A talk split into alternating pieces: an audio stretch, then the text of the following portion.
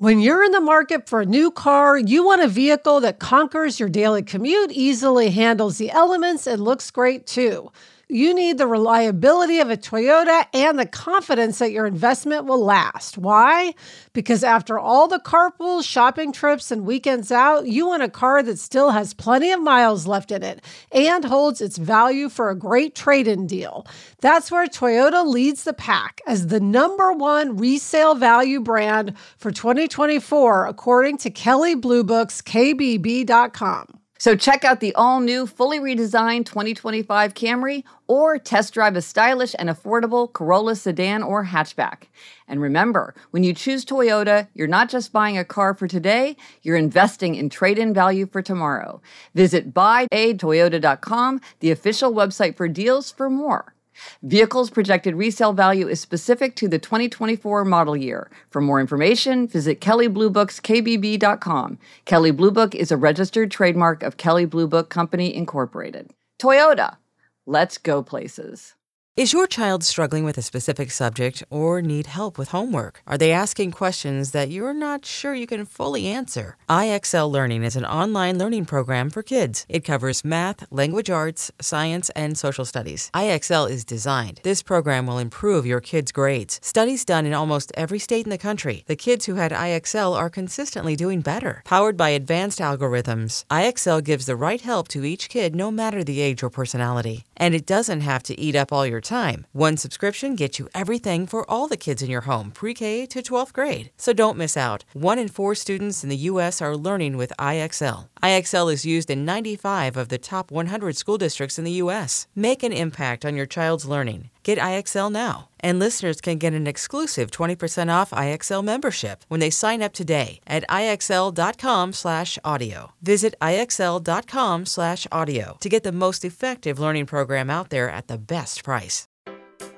Hello and welcome to Happier, a podcast that gives you strategies and tips for how to make your life happier. This week we'll talk about why you should schedule time to worry and about all the excuses we make for ourselves when trying to stick to good habits.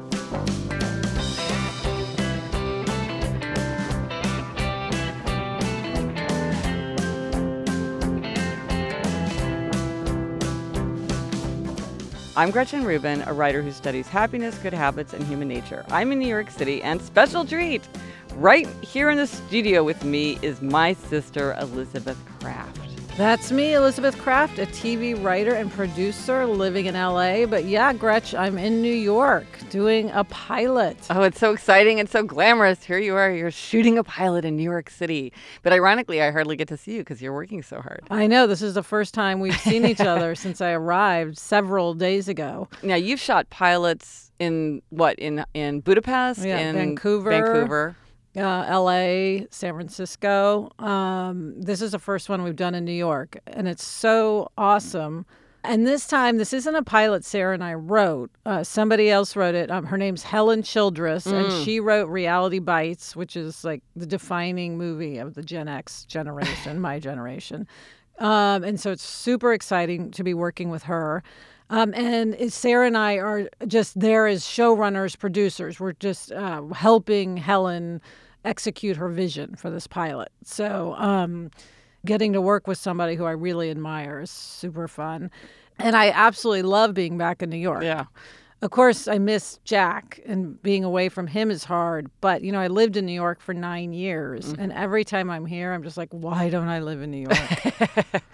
No, I mean, on our way to the studio, you text me, you're like, oh, I just went by my old apartment. And uh, yeah, it's fun to be back in and New York. It's, I mean, in terms of also like an easy place to be away from home, it's an easy place because there's, you can just get anything twenty-four hours if you feel like you need something or you want a very specific, you love deli coffee. Yes. And so you can get deli coffee literally every fifty feet. Oh, and I'm, believe me, I'm indulging in that. I like, I love my deli coffee. Um, well, it's just fun for me to just even know that you're in New York City, even if I don't get to see you. I just like, we're in the same time zone. Yes. And you can visit me on set. Yes. Oh, I can't wait for that.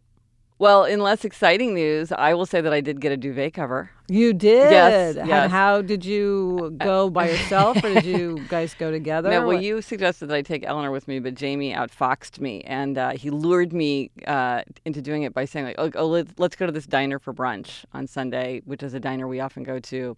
And he's like, and I was like, okay. And he said, oh, and then on our way home, let's go to this linen store because it's just two blocks ah. uh, more further. Um, so he kind of got me to agree to go halfway there. And then even I was like, okay, it makes sense for us to make the swap.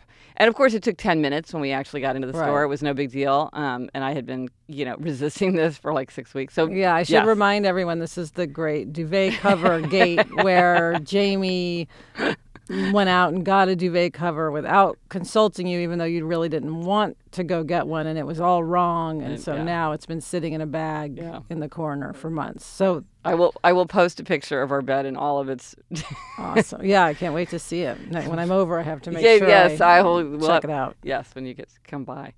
Um, so this week, Elizabeth, our try this at home tip is schedule time to worry. Oh, I love that. I worry a lot. Yeah, well, this is a strategy to help with worry. So in Better Than Before, um, when I write about the strategies that we can use to make or break habits, I talk about the power of scheduling, that you're much more likely to do something if, if it's on the schedule. But you can also use scheduling kind of in the reverse. So instead of making sure that you give time to something, you can use scheduling to limit the time you spend on something if you feel like you're doing it too much. Yeah, I mean, I think that's a great thing for people who worry too much. Well, it's like I know a guy who decided that he was going to have fast food twice a week. Uh-huh. And it's like, well, that sounds like a lot, but actually it meant he was having fast food like five times a week. So by scheduling it twice a week, he was able to limit it. And this is a strategy for managing anxiety. And so instead of saying like, well, I'm just going to worry whenever I feel like worrying, which might be anytime twenty you have a moment. Yeah. Anytime you have like a moment free. Um, you say, okay, no, I'm going to worry about this. I have my half an hour every day where I just think about all the things that I need to worry about. And so then you free up all the time to be worry-free, but you know you're still going to have that time. It seems like um, the shower might be a good, like, I'm going to worry when I'm in the shower and, like, only when I'm in the shower. That could be... That could be good. Sometimes I think it's helpful when you're worrying to write things down. Oh. Like, I often find that to be helpful. So, again, like, it might be whatever, or or, or in the car, but think about what your patterns are when you're try- when you worry. I had a friend in college who would only let herself daydream about her crush for fifteen minutes oh, a day. Oh, that's good. Because she was like, otherwise I'd just spend all my time thinking about this guy I've got a crush on. So, that's awesome. Yeah. Um, yeah, I mean, I I am definitely a worrier. I'm of you are. I'm of the school, like, if I worry about something happening, it won't happen. Yeah. So I feel obligated to worry because I feel like if I don't worry, it's one hundred percent going to happen. And I know that's obviously crazy and illogical and also just unhealthy. Like worrying, I think, you know, is related to stress, and that's related to all sorts of health issues. So you really should try to limit your worrying just for your health. You do have this sort of supersti- superstitious feeling that you need to worry. So this way you wouldn't, if you tried to not worry at all, that might be unsustainable. But if you're like, I'm just going to worry this limited amount, yeah. that feels like something that you could do. Yeah, um, I should definitely do this. Well, and I sometimes schedule time to worry, like, if I'm worried about something that's too far in the future. Like, I remember one time I had to write this piece for a newspaper, and for whatever reason, it was making me very anxious, but it was very far in the future. And I was like, you know what, I'm not going to start to worry about this until the first of the month.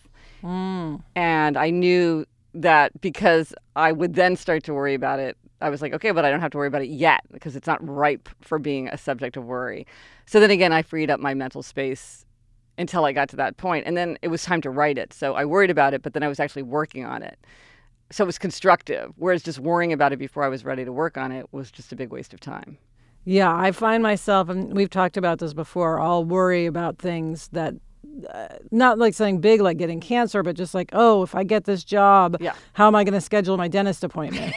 And it's just like, I really should just wait until it comes to pass. Like, I will wake up in the middle of the night and be thinking about, well, if I go to the dentist, I should leave, I should go to a yeah. nine a.m. appointment, or should I try to go at four and leave early? But I don't know what's going to be going on. I'll spend yeah. so much time. So Um, yeah. So, yeah, I like the idea of not only scheduling it, but also, like you said, not wor- like putting the date to yeah. start worrying about it when it's closer to the actual event. Right. Well, this is a really actually useful idea from law, because in law, they talk about whether an issue is ripe. It means like, ah. is it ready to be decided by the courts? Because sometimes things just aren't ripe, which means that it's too early to intervene. And so for you, it's like, the issue with the dentist appointment is just not ripe for worry yet. You need to wait until it's like on actually on your plate. Yeah. Although I can announce now that I'm doing this, it is ripe. And I actually, when I was brushing my teeth this morning, I was worrying about the fact that I knew I have a voicemail from my dentist saying I need to make an appointment. Well, a voicemail? Yeah, they actually called. I assume that's what they're saying. I don't. I didn't listen to the voicemail because it's too anxiety who, producing. Who does listen to voicemail? Yeah. Anyway? Well, I was reminded of this because um, in the New in the New York Times a while back, and I, I, they posted a photograph of Johnny Cash's handwritten to-do list, and yeah. I love that kind of uh, ephemera. I mean, I'll post it on my site, which is happiercast dot com slash fifty-six if you're looking for it. Um, and it was it was like one of those those. sheets that you get, you know, those pads that you get that's like things to do today, yeah. exclamation point. And he wrote down, not smoke, hmm. kiss June, hmm. not kiss anyone else, cough, pee, eat, not eat too much, worry, hmm. go see mama, practice piano. And I thought, there he wow. is, Johnny Cash on his to-do list is worry. That's awesome. It also sounds like the makings of a song, doesn't it? No. Um, and one last thing that this where this occurred to me was um, in episode fifty-five, we talked about whether you like to discuss long or discuss short. Yeah. And I like to discuss long, and Eliza and, Ellen, and Jamie don't like, they like to discuss short.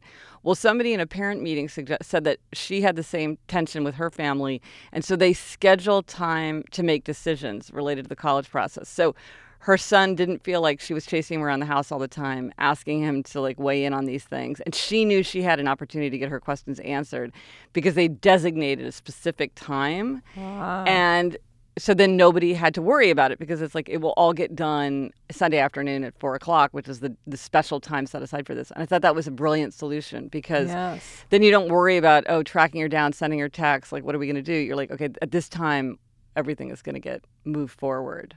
I love that. That's yeah. a great idea. You should do that in your family. Oh, you know, no, I've, I've, I've thought about that. I need to, like, I'm scared even to broach with Eliza yeah. the idea that we're going to dedicate time to it, but yeah. it's, it's, it's a good idea.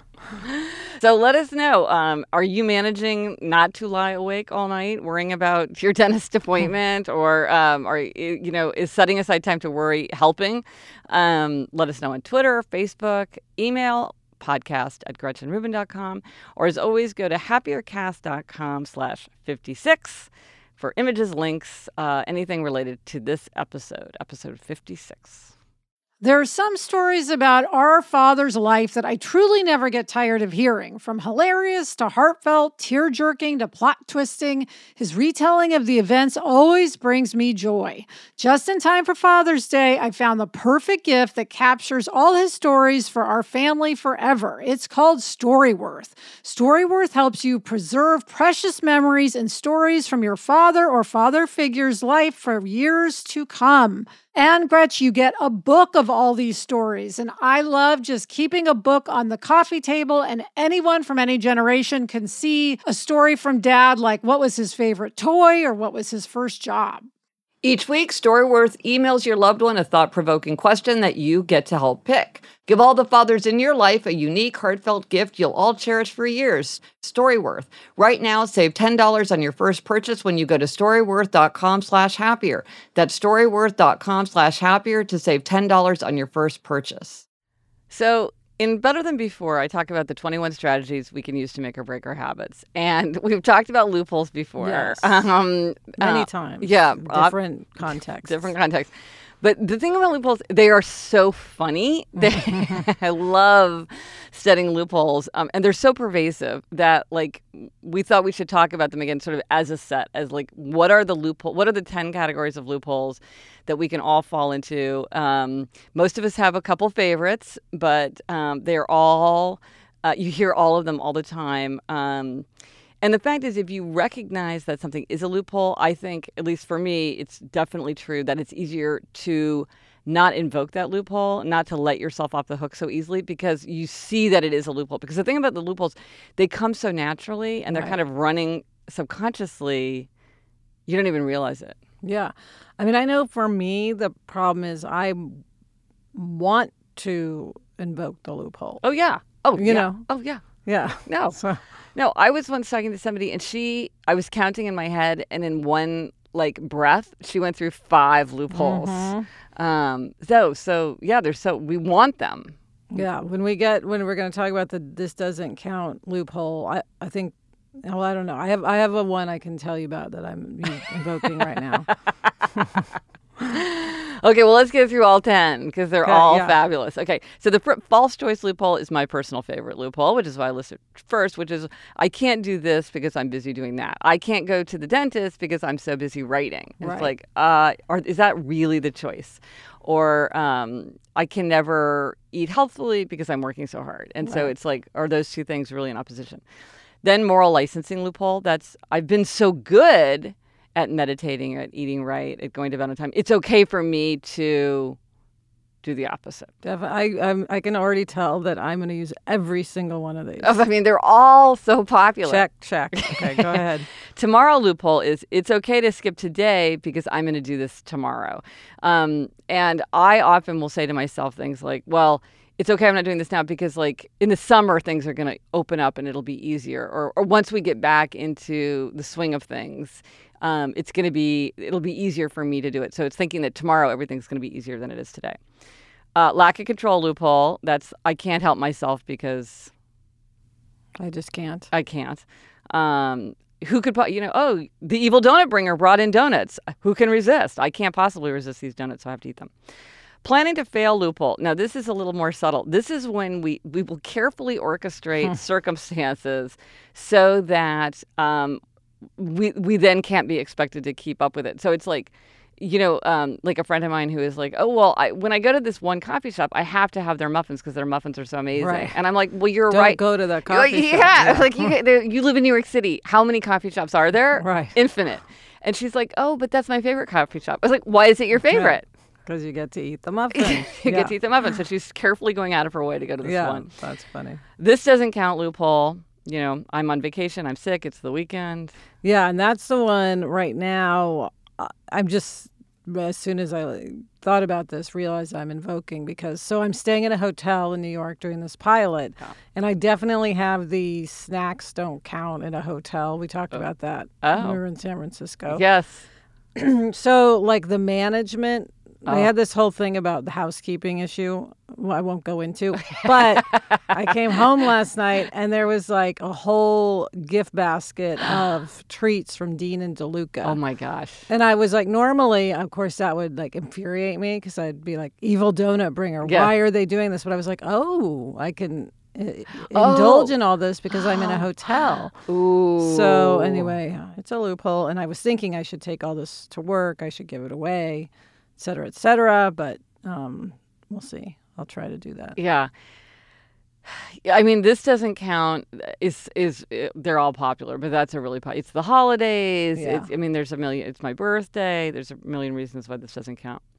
Questionable assumption loophole. Like, well, yeah, I've been gaining weight, but it's because I've been going to the gym and it's all muscle. Or, uh-huh. oh, you know, the label says it's healthy. It's like, eh, let's, let's look yeah. a little bit closer at that.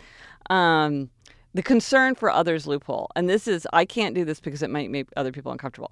Now, I have to say about this loophole, as an upholder and a person who, when I took a test for like what my level of consideration for other people right. is, scored low uh-huh. for a woman. I was average for a man, but low for a woman.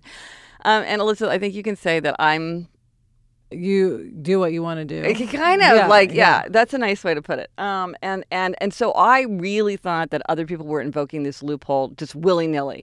I have to have this because I'm at a party. I can't, how can I not have a drink if I'm right. at a business lunch or, or business dinner or whatever?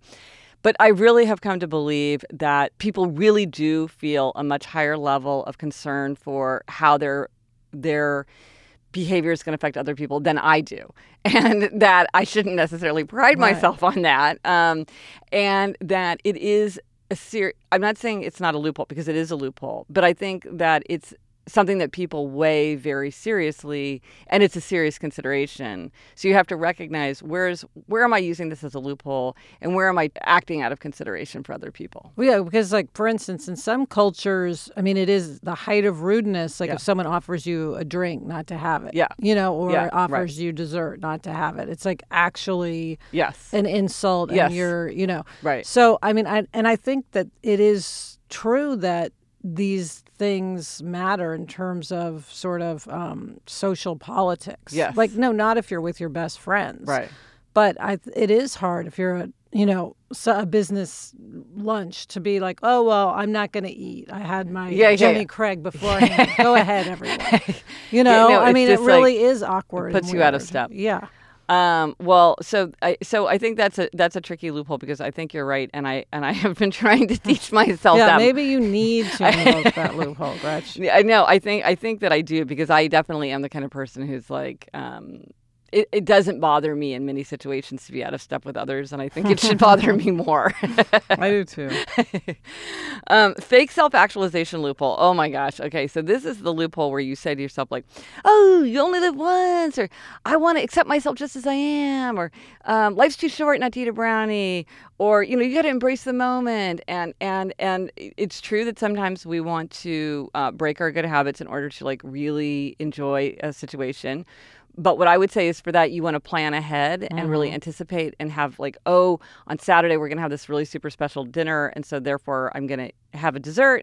Not like, but the problem is fake self-actualization. People often invoke kind of at the last minute, in the moment, when they're like right. grasping at straws. How can right. I, how can I make this, how can I make this cool with myself? Oh, I forgot. You only live once. Yeah. yeah. Um, and it also has kind of this patina of self-actualization. Right. And somehow it's kind of transcendent, or it's, it's, it's like, it's higher level. But the, but the test is, how do you feel about it later? Ah, yes. Usually not good. Yeah, because if you're like, oh, I really look back on that with pleasure, and I'm glad that I did what I did, that's one thing. But if you're like, oh, man, why did I do that? Like, you know, evil donut bringer brought in the donuts. Yeah. And I had one. Oh, you only live once. But do I feel good about that donut now? Yeah. Not yep, so much. Yep. Yep. Okay.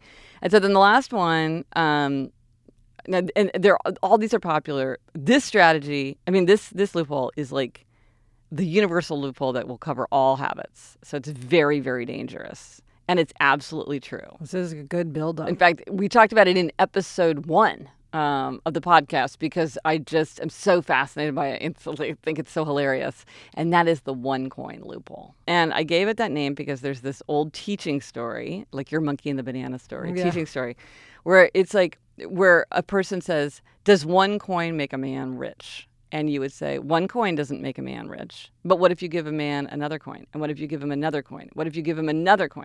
At some point, you have to say that a man is rich because one coin made him rich. And the thing about a habit is, you can oh, you can that's called the the the it's the growing the story of the growing heap. So do you look at the one coin, or do you look at the growing heap? And the thing about a habit is, you can always say to yourself, what's one cupcake? Right. What's right. one trip to the gym? What? Why should I bother to wear my helmet today? Right. Because the chances that I get in a life-threatening accident today are tiny. Right. And it's true. Like, it doesn't, one brownie doesn't matter. One trip to the gym doesn't matter. One afternoon spent working on your novel doesn't matter. Right. But put them all together, and suddenly there's a tipping point, and it matters. Well, and that's the only way you get there. Yeah, yeah. I mean, because no right. there's no other way, and right. every every single day this loophole will work, and then nothing ever happens. Yeah, yeah. And what I find is that it's very easy to switch back and forth in your mind um, about. Like, oh, you, you know, like, um, I, I find this with parenting things. Like, it's really important to me to put my children to bed, but tonight it doesn't matter. Right. You know, and you're like, well, tonight, tonight, tonight. This is where the scra- strategy of monitoring can come in handy, because mm. you're like, well, how much are you actually doing something? Because sometimes we fantasize that we're doing something because it's important to us, but we aren't actually yeah, doing yeah, it. Yeah. We should task our listeners with figuring out, like, which loophole most applies to them. Yeah, no, because I think people do have their favorites. Yeah. So my favorites are is false choice and tomorrow. And your favorites are this doesn't count. And yeah, and um, probably planning to fail was a big one. Yeah. Yeah. For me. Yeah. Okay, so people let us know which are your yeah. favorites. And if you have any crazy examples of people using them, I mean, it, it's funny um, how how just how ingenious. We're like mm-hmm. these amazing lawyers for ourselves, uh, like in the court of life arguing for ourselves. Okay, Gretchen, it's time for a listener question. And you know what? I'm going to have you read it because my voice is just going crazy. I don't know if it's the dryness in the hotel room or if it's like the spring weather we're having, but everyone excuse my like croaking voice. I'm drinking some hot tea now to try to fix it. But maybe it's the shift from L A to New York. There's some kind of like yeah. pollution difference that's affecting your vocal cords. Uh, okay, so this, something's happening. This question is from Jordan. Um, and Jordan is also a screenwriter. Uh, so she's a, a Hollywood type like you, Elizabeth. And she said, um, nothing makes me work harder than a deadline. I'm a total obliger. And I started this writing group where every person has to submit ten pages every Sunday night. So you'll have ten pages the first week, twenty the second week, thirty the third, et cetera. Ideally, you'll have an entire feature screenplay that's ninety to one hundred twenty pages between weeks nine and twelve, or have a few T V pilots under your belt. We take turns in rotation, reading, reading each other's scripts and offering notes. You read one script a week, and someone reads your script every week, and notes are due on Wednesday nights. At first, the group started off strong, but as the weeks went by, less people submitted on time. People submit on Mondays, then Tuesdays, until one week they stop submitting altogether. Not having one committed person creates a domino effect, and other people start falling off the wagon as well. When one of us isn't accountable, the whole group lacks accountability. I thought ten pages a week was a realistic but fun goal to reach. Is ten pages a week asking too much? Last year, we had five writers in the group, and it fizzled out around week five. This year, the group has four people with two new writers. It's week seven now, and it looks like the group is fizzling out again. So she's she's got an accountability group, but it's not working well. Yeah, and I think this does happen a lot. Yeah. I mean, um, you were saying one thing is one person really has to be hammering the group yeah. to be on time. Like if she was designated as a person who on Monday says, hey, where are your pages? Yeah. You know, we need them tonight. Maybe that would help. Well, so I think there's a bunch of things here. First of all, I would say she's smart to have a group instead of having an accountability partner for exactly this reason. Because if, if your accountability partner lose, like drifts off, then you're then you're stuck. And she's got a group, and that's good. Um, but I, so I think that a couple things are happening here. One is I think she's not asking. asking people to just write ten pages. She's asking them to write ten pages, read someone else's work, right. comment on their work, com- confront them with their comments, and also accept the comments of other people. That to me is a lot. That's like a workshop. Um, and I think that an accountability group works better when it's literally just, have you written your ten pages? Right, except for, I mean, I will say, having been in a writing group, yeah. you want other people's feedback. That's the whole point. Well, but it's not working. Right. The thing is, maybe they're trying to do all things every week. Yes. So I think if, but it sounds like her main goal here is to get things done. Like, right, right, I want to get a screenplay right, done. I want to get some right. pilots written. I want to get something done. And I think that it, because because because there's all kinds of roadblocks that arise. And one person might be like, I don't feel comfortable criticizing other people's work. And another person could be like, I, it, it makes me crazy to have people read my work. And so I'm, I'm worried that it's not good enough. And so I don't want to submit it. And so then you get into all that. Whereas if the group is like, we're going to bang this stuff out. If you want to write ten pages of just, you know, terrible stuff, fine. This is just about getting ten pages written. Because, I mean, I would say as a writer, I don't know if you agree with me, a lot of it's just getting anything done. Yeah. I would also say, Sarah and I tell this, people this all the time, um, you know, we're always sort of giving advice to younger writers, that make sure your writing group has people with the same level of ambition yeah. as you. Right. Because there are some people who just want to write for fun, and yes. that's fine, and it doesn't matter if they write their ten pages. Um, but there are other people, if you're really ambitious, it really does matter. Yes. So it sounds like Jordan is really ambitious, yes. and maybe it's the people in the group. Right. And she needs to find people who are as serious as she is. Like we always say, treat trying to make it in Hollywood like being in law school.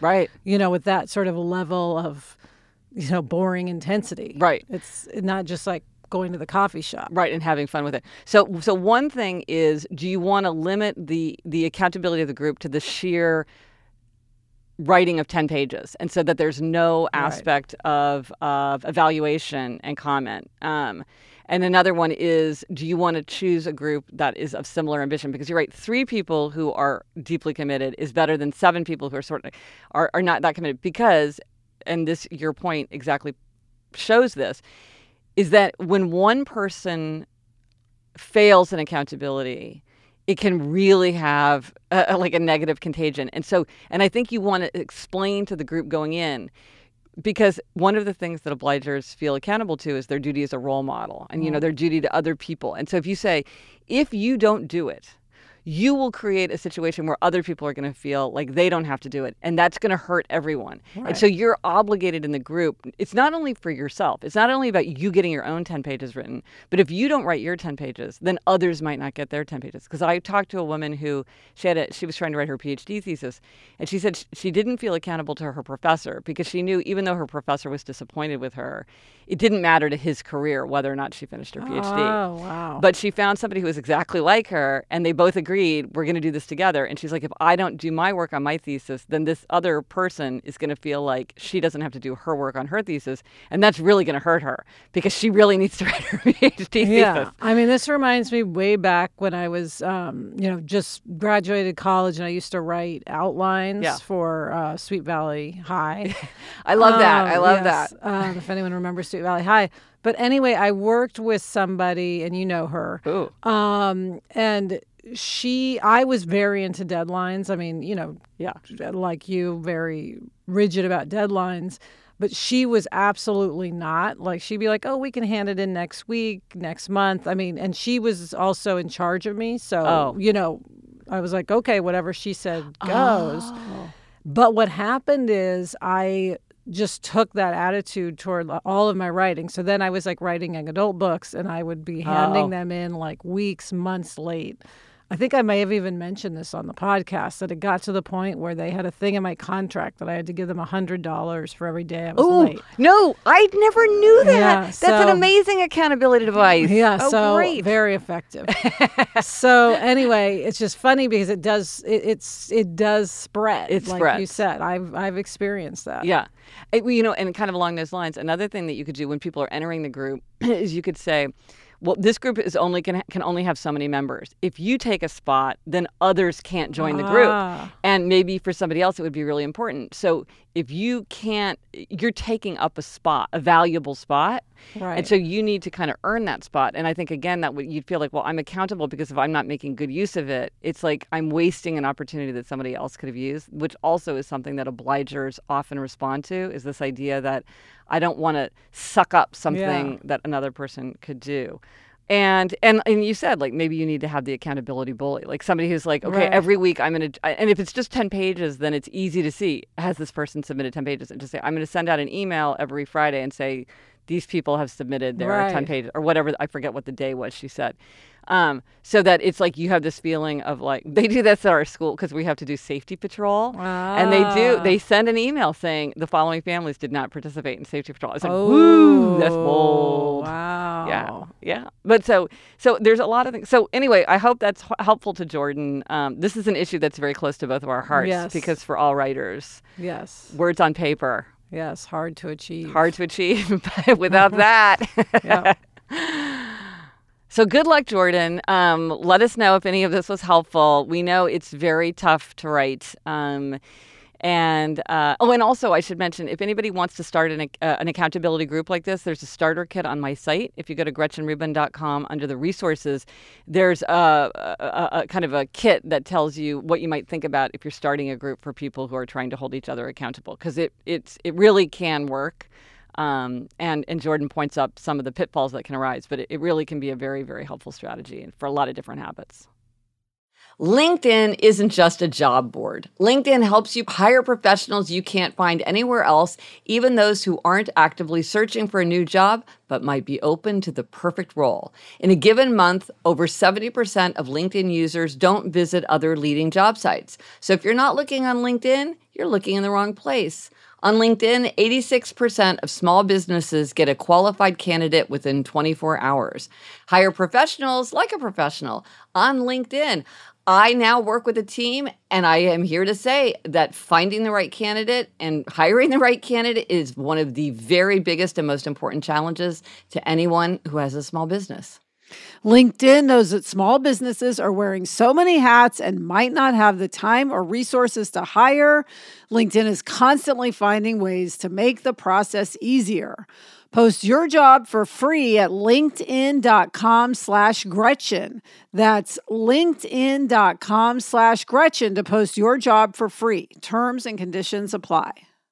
Time for demerits and gold stars. Gretchen, you're up with a happiness demerit. Yes, Elizabeth, um, but this is a, this is a demerit that I nearly avoided, um, and it's kind of um, uh, related to what we talked about in the anniversary episode, how you said that um, thinking about demerits and gold stars had, had helped you avoid demerit situations because you could sort of see them looming on the horizon. Um, and that absolutely happened to me recently. Um, so one of my favorite uh, happiness resolutions is to celebrate minor holidays. And four years ago, when it was leap year, we uh, I planned this outing after school. And so I took Eliza and Eleanor. First, I took, the, which I consider kind of like opposite day.